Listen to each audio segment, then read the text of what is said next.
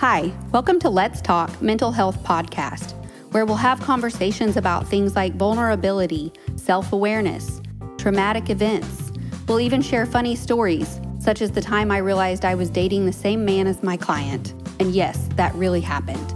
We'll talk about how our parents screwed us up and how we're probably doing the same things to our own kids, and how we can break those past negative patterns. I'm a therapist, I'm a boy mom, I'm Jen. Let's talk.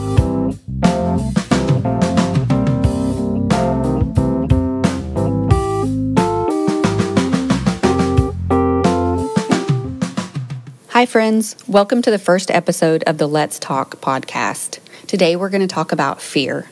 And I don't mean physical fear, I mean fear of failure, fear of rejection, and that ugly monster, fear of what others think. So let's get started. So, one of the first things that I want to talk about is fear of failure. And I'm going to start with a story from when I was in third grade, and I begged my mom to take me to play softball because my friend Angel was playing, and I was eight years old, and I had never played softball a day in my life. And so, after I convinced my mom, she took me to the softball fields and we showed up to practice, and I absolutely refused to get out of the car. My mom was frustrated with me, rightfully so, after we had bought the softball equipment and whatever else I needed, I'm sure, and I refused because I was afraid.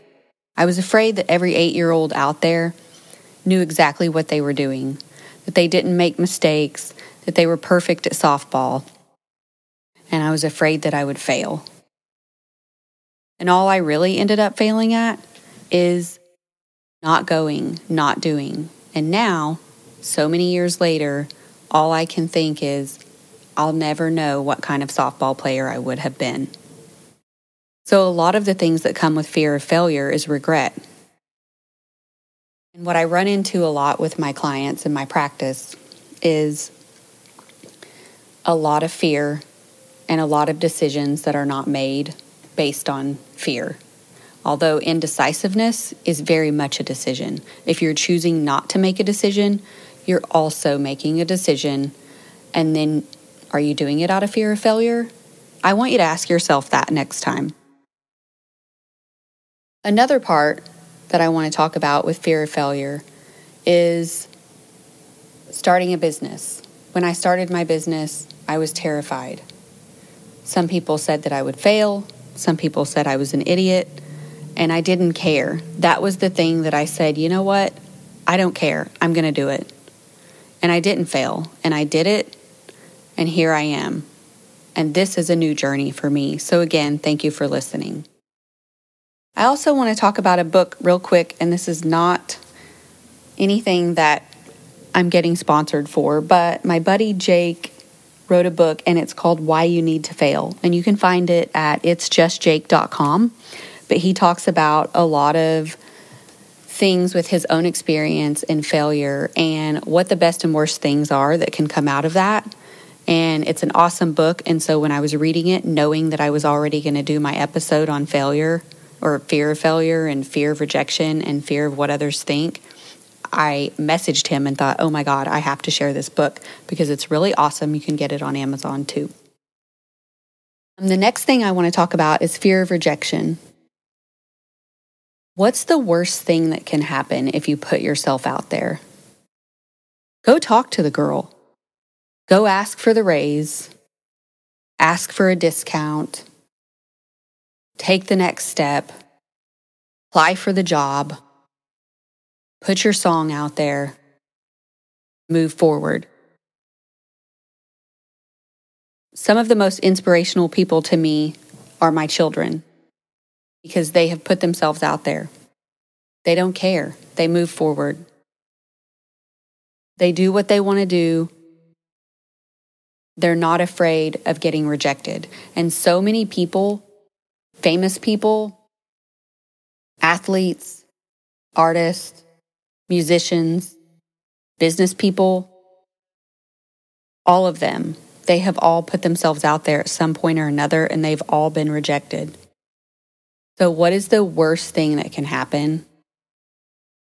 Put yourself out there and you get rejected. I want you to think about that for a minute. What is the worst thing that could happen?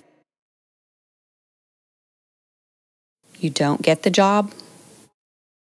You don't get the girl. You don't get the raise. That's it. Well, you didn't have the job anyway.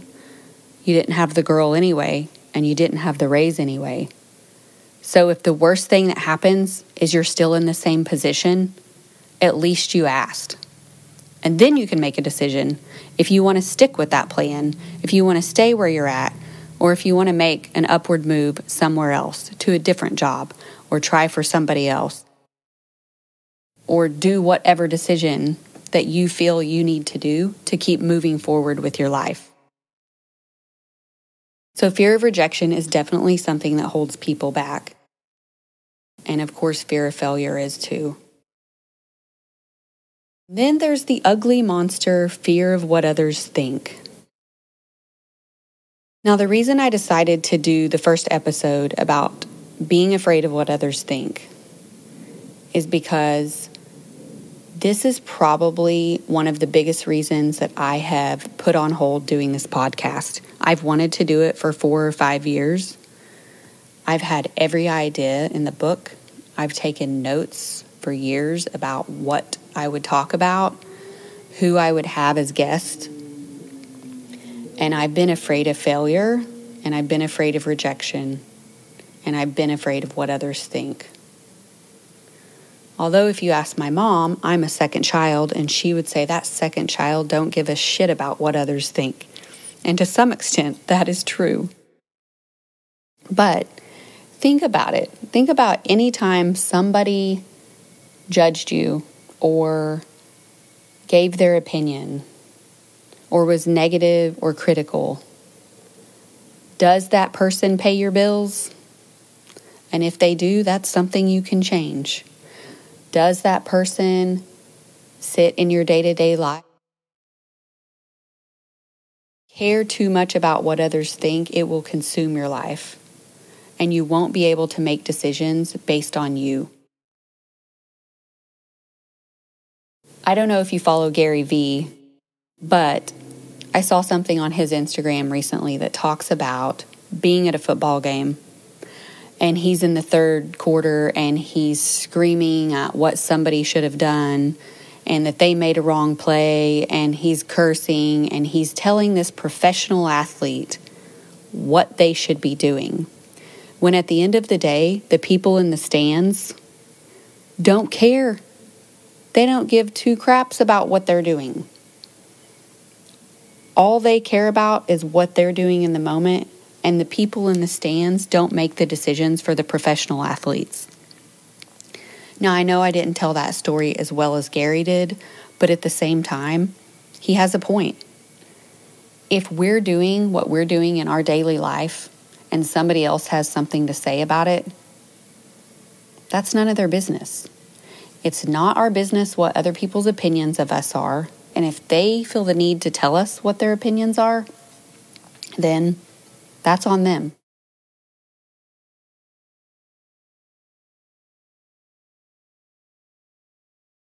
This is the reason why I chose to do fear for this first episode. Because I am terrified.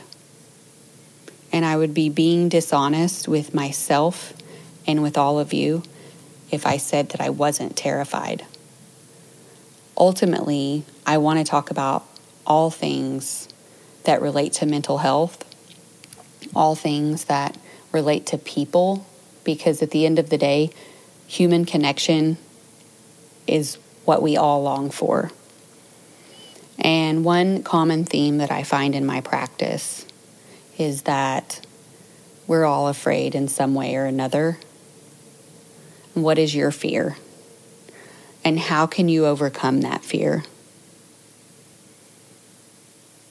All you can really do is put one foot in front of the other and move forward.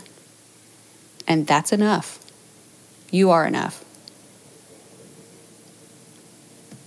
Another common belief that I find with a lot of clients we all have a negative core belief of some kind, whether we know it or not. Most of us probably don't know what that is. But if you've been to therapy enough, you probably do know. And the most common negative core belief that I see in my practice is I'm not enough. I'm not enough. I'm not good enough. Something along those lines. And along with that goes fear. And that's what makes people afraid because at one point in time they thought they weren't enough. So they're afraid to be all of who they are. So go for it. Take that extra step. Ask for the raise. Do the things that you're afraid of because we only have one life here. Something else that I want to do and that I will do regularly in this podcast is an I see you letter.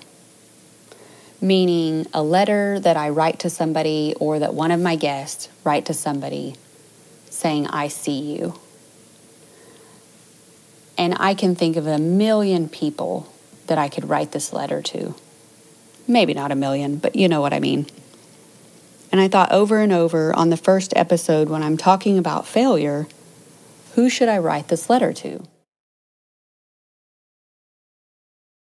And it hit me a few days ago, and I realized I'm talking about failure. And the whole reason I did this episode on failure and fear, fear of failure, rejection, and what others think. I'm afraid. And so I'm taking this step, and I thought, I have to write the letter to myself. So today I'm going to write a letter to myself. Dear self, I see you. I see the struggles that you've been through and I've seen you overcome them. I see that you don't want to share those with the world right now, and you don't have to. I see that you've had some dark times and that you've made both major mistakes and great achievements. I see that at times you've lacked self confidence and at other times you've worked hard to get it back. I see that after 44 years of being alive and 13 years of being a therapist, that it is a daily practice to be self aware to admit faults and to know you're human, to forgive yourself, to change habits, to change behaviors, and to move forward. I see you. I see that you sometimes fail and that you also learn from those failures. The important part of trying and failing is to always try again. I see you. It's also important to give yourself grace and compassion. In a world where you believe that most others deserve grace and compassion, you most certainly deserve to give it to yourself as well. This is the beginning of a new journey for you. You will make mistakes, you will experience fear and judgment, and you will strive to do better. I see you. Love myself. One more thing before we go. The main reason behind doing the letters and the I see you letters is because often in my practice, and I'm sure if you've been to therapy before, you may or may not have been asked to write a letter to someone in your life, dead or alive, past or present, or even your younger self. And mid session one day, when I had a client reading out loud a letter that she wrote to her deceased mother, as we both teared up, I sat there thinking, why aren't we writing letters to the people we love when they're still alive? We should all be doing this. We should all be telling the people who are still alive how we feel and that we see them. So let's talk family. Thank you so much for listening. If you're one listener and this is the first episode, I thank you because you are part of the Let's Talk family. I see you I hear you. You are enough. Thank you so much for taking time out of your day to spend with me. If this episode was helpful, please like and share with someone else. If you are in a mental health crisis, please dial 988 to the nationwide Mental Health Crisis and Suicide Prevention Line. This podcast was produced by me, Jennifer Queen, and edited by Dylan at Space Camp Studio. Remember, you have to feel it to heal it. Mental health matters, and you matter.